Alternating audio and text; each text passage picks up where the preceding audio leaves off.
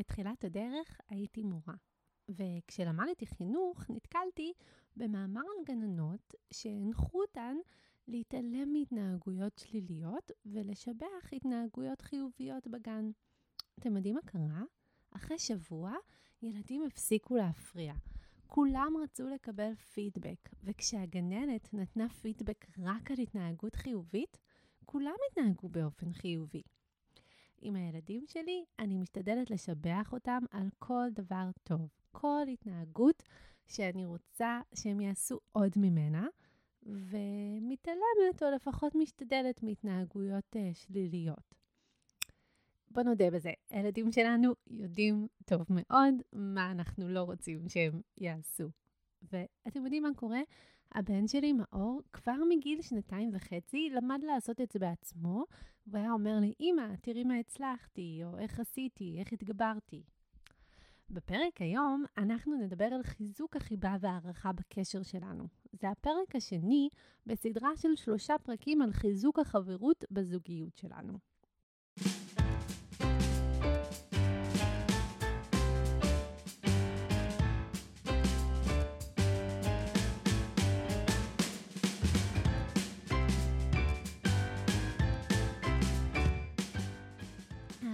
של דוקטור גוטמן מצא שזוגות מאושרים יודעים הרבה על עולמם הפנימי, הפסיכולוגי והרגשי של בני הזוג שלהם, והם עמידים יותר לגירושים.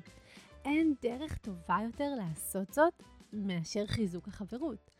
לחזק את החיבה והערכה בקשר זה בדיוק כמו מה שאני מלמדת את הילדים שלי לעשות. אני רואה בהם את החיובי, והם לומדים לראות את זה בעצמם ולהגיד לעצמם את כל הדברים החיוביים בהם, ולהרגל החשוב הזה יש משמעות עצומה על הגדלת האושר שלנו. ואם נלמד לעשות זאת ולנהוג כך גם עם בני הזוג שלנו, האושר שאנחנו חווים בזוגיות שלנו יתעצם בצורה מטורפת. בשלב הראשון של הקשר, שלב ירח הדבש, ככה אנחנו קוראים לו בפסיכולוגיה, הוא שלב שמתואר בספרי הפסיכולוגיה כמצב שהוא כמעט אובססיבי. התאהבות אובססיבית, משיכה מינית חזקה. זו תקופה שבה אנחנו מפנטזים ומדמיינים על איך הקשר הזה עומד להיות. המצב הזה נמשך בערך שנתיים, והוא שלב נעים וכיפי. אך העבודה האמיתית מתחילה כשהשלב הזה מגיע לסופו. זה השלב שאנחנו בעצם מתחילים לראות את הדברים בצורה קצת יותר ריאליסטית. חיבה והערכה אלה מילים שאנחנו לא נוטים להשתמש בהן ביום-יום, נכון? לפחות לא בהקשר של זוגיות. הן לא חלק מאוצר המילים של רובנו, ולכן אני רוצה רגע שנגדיר מה המשמעות שלהן. אז חיבה זה כמובן מלשון לחבב. כשאני מחבבת מישהו, אני מרגישה ומראה חיבה כלפיו. אמירות של חיבה יכולות להיות, אני גאה בך, אני נמשכת אליך, וכדאי מאוד להוסיף כמה שיותר פרטים כדי להיות ספציפיים. כך בן הזוג שלנו ידע בדיוק. אז למשל, אני יכולה להגיד לרועי, בעלי, אני גאה בך על איך שדיברת עם ההורים שלך. אני יודעת שזה לא היה פשוט עבורך, והצלחת לבטא את מה שאתה מרגיש, ובו בזמן לכבד אותם ואת הרגשות שלהם. ראיתי את זה מהצד, זה לא היה נראה פשוט בכלל. אה, כל הכבוד לך. או אתה כזה סקסי שאתה מבשל לנו אוכל ואני ממש נמשכת אליך עכשיו. הערכה, לעומת זאת, לבטא הערכה, זה בעצם לבטא את הכרת התודה שלנו. הכרת תודה הפכה להיות חלק משגרת הבוקר שלי בשנים האחרונות, אחרי שקראתי את הספר של אה, פרופסור סליגמן, עושר אמיתי. אני מאוד ממליצה לכם לנסות. למשל, בימים שאני שוכחת לכתוב את ההכרת תודה שלי, אני ממש מרגישה שהיום שלי קצת פחות טוב. אמ, בכל אופן, להביע הערכה בקשר שלנו זה פשוט לומר תודה לבן הזוג שלי, וזה משהו שבהחלט שינה את הנישואים שלי ושל רועי, וגם של המטופלים שלי. ליצור הרגל שבו אנחנו מביעים הערכה על בסיס יומיומי לבן הזוג שלנו, יעשה כל כך הרבה לזוגיות שלכם מכל מתנה, גאדג'ט או מחווה רומנטית שאתם יכולים לדמיין. למשל, לומר תודה על כך שהוא שטף כלים, גם אם זה היה התור שלו לשטוף כלים. תודה שנתת לי לישון עוד חצי שעה. תודה שהכנת לי קפה למיטה. תודה שלקחת על עצמך לשלם את החשבונות. זה מצריך תרגול, כי המוח שלנו, מטעמים אבולוציוניים, הורגל לראות את השלילי ולא את החיובי. אם עכשיו אנחנו נצא מהבית ויהיה פרח יפה שנרצה לעצור ולהעריך את יופיו, להתפעל מצבעו וריחו, אבל יש גם, גם נמר, אז אנחנו צריכים ללמוד להבחין בנמר קודם. זה צורך הישרדותי, אנחנו ממש מחפשים את השלילי ואת מה שיכול להשתבש כדי לשמור ולהגן על עצמנו. האבולוציה עשתה את העבודה שלה מצוין כדי לשמור עלינו בחיים. אמ, אני מאוד אוהבת ללמוד על המוח שלנו, וביום שהבנתי שלמטר... שהמטרה של המוח שלנו היא לא שנהיה מאושרים, זה לא מעניין אותו בכלל, מעניין אותו שנשרוד ונשאר בחיים. זה היה היום ששינה את חיי. זה אומר שזה תלוי בנו ללמד ולאמן את המוח שלנו לראות את החיובי. וזה בהחלט אפשרי בגלל הנeuropלסטיות של המוח. וככל שנאמן את עצמנו לראות את החיובי, יהיה לנו קל יותר לראות עוד ועוד דברים חיוביים.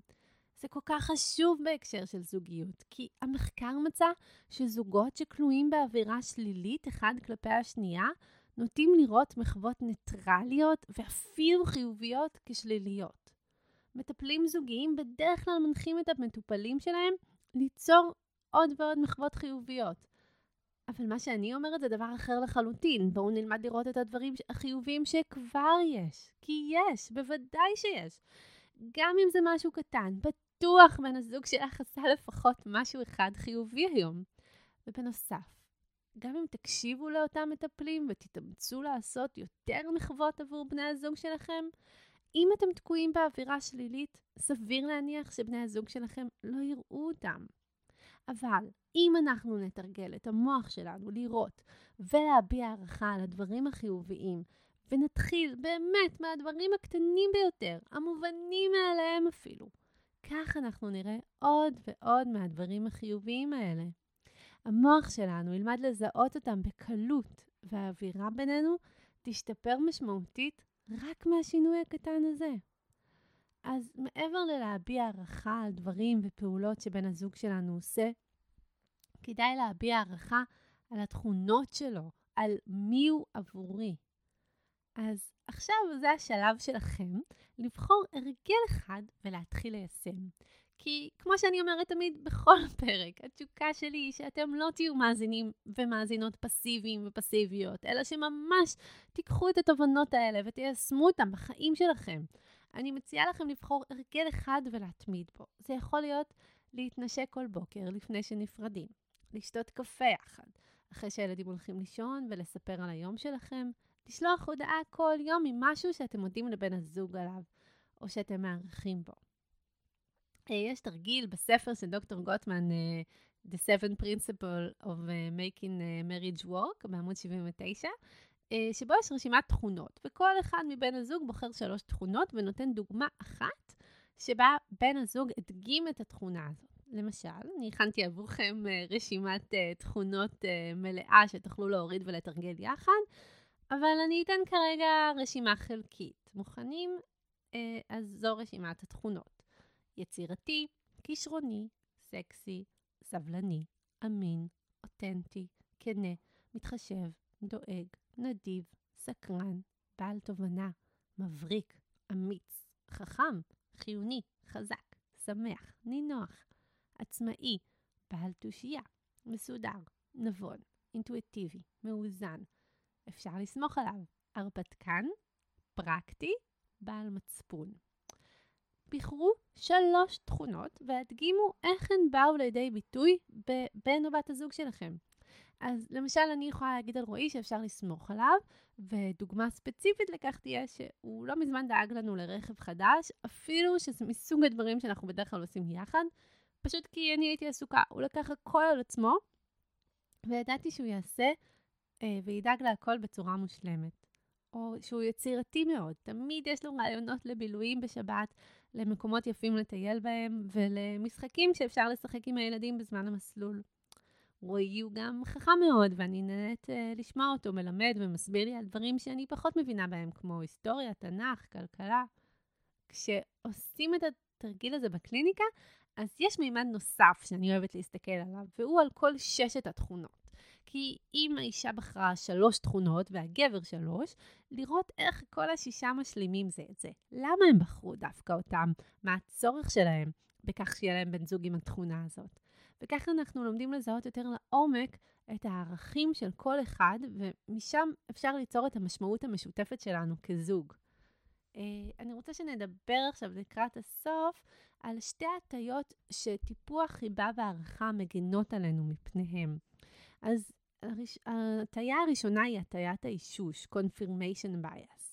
בשנות ה-60, פסיכולוג בשם פיטר ווסון ערך ניסוי, שבו הוא נתן לנבדקים סדרה של שלוש ספרות, והם היו צריכים להוסיף ספרה נוספת, ועל ידי כך לזהות את הכלל שמסביר את כל הסדרה.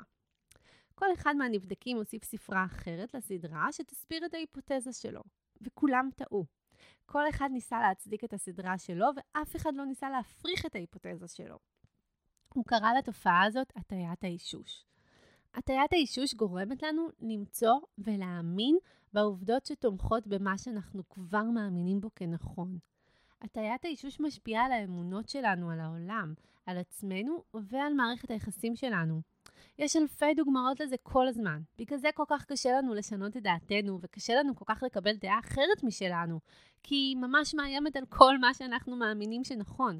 המוח שלנו אסף כל כך הרבה עדויות וראיות שמוכיחות שאנחנו צודקים, שלשמוע עמדה שהיא מנוגדת לנו מאיימת על אמונות מאוד בסיסיות ומושרשות עבורנו. אני אתן דוגמה בחיי הזוגיות. אם אני מרגישה שאני נושאת בכל הנטל שקשור לילדים, אני זו שקמה איתם בבוקר, דואגת לארוחת בוקר, להלביש אותם, אה, ללכת לגן, ובעלי מרשה לעצמו לא לקחת חלק בכל זה, וכשאני מבקשת ממנו שיעזור לי להלביש אותם ואני רואה אותו משחק בטלפון, אז אני עכשיו מתפרצת עליו. איך הוא מעז? אני עושה הכל פה ורק ביקשתי ממנו להלביש אותם. אני רואה את כל העדויות ואוספת את כל הראיות שתומכות בהשערה שלי ומאשימה אותו בהתאם. אבל אם היינו מסתכלים על זה מהצד שלו, והיינו רואים, למשל, שהוא יסתכל בטלפון כדי לראות מה מזג האוויר היום, כדי לבדוק מה הלבוש שיתאים להם, שלא יהיה להם חם מדי או קר מדי, אז זה כבר יהיה סיפור אחר, נכון? היפותזה אחרת. כשבני זוג שוכחים שלכל מטבע יש שני צדדים, שלכל אחד מאיתנו יש נקודת מבט אחרת, ונתמכים על הטיית, הטיית האישוש שלהם, זה יכול להיות מאוד מסוכן. זה יכול ממש להרחיק רגשית ביניהם ולהגדיל את השליליות. אבל כשאנחנו מטפחים את החברות, את החיבה והערכה בינינו, יותר קל לנו לזכור, לראות או לשאול לגבי נקודת המבט של הצד השני. אמ, עכשיו אני רוצה שנדבר על הטיית השליליות. זו הנטייה שלנו לתת יותר משקל ותשומת לב, להבחין יותר בדברים השליליים. אני מתבססת כאן על העבודה של חוקרות בשם אליזבת רובינסון וגל פרייס. אה, זוגות נשואים צריכים להיזהר לא להסיק מסקנות שליליות במערכת היחסים שלהם לפני שהם מעריכים את כל העובדות. אני אתן דוגמה נוספת. אם למשל התקשרתי לבעלי והוא לא ענה לי, היינו במפגש חברתי, והוא לא התייחס אליי כל הערב, ורק דיבר עם אשתו של חבר. אחרי זה הוא הלך לישון בלי לומר לי לילה טוב ובלי נשיקה. אני יכולה להסיק מסקנות מאוד שליליות מהאירועים האלה. אם לא הייתי מדברת איתו ומבינה שהטלפון שלו שווק חיים והוא לא יכול היה לענות לי, שאשתו של החבר הכי טוב שלו התייעצה איתו לגבי מתנה שהיא מתכננת ליום ההולדת של בעלה, והיא הייתה צריכה את עזרתו בתכנון הלוגיסטי של כל הדברים, ושהוא הלך לישון כי הוא היה ממש עייף, כי לילה קודם הוא התעורר בשלוש בבוקר עם כאב בטן ובילה בשירותים עד שש בבוקר, ולא רצה להטריד אותי. Uh, המסקנות השליליות שהיו לי היו גורמות לי להערכה שלילית של הנישואים שלי, למריבות וקונפליקט מיותר, לחוסר שביעות רצון. אבל טיפוח חיבה והערכה זו אחת הדרכים להתמודד עם ההטיות האלה. זה אומר שבני זוג באופן מכוון מסתכלים באור חיובי על הזוגיות שלהם ועל בני הזוג שלהם. אז אני ממש ממש אשמח לשמוע איזה הרגל אתם בחרתם, או איזה הרגלים של טיפוח חיבה והערכה קיימים כבר עכשיו בזוגיות שלכם. אה, שתפו אותי, אני ממש אשמח לשמוע. שתפו אותי גם בעוד נושאים שהייתם רוצים שאני אדבר עליהם, ואנחנו נתראה בפרק הבא. שלכם, שרון.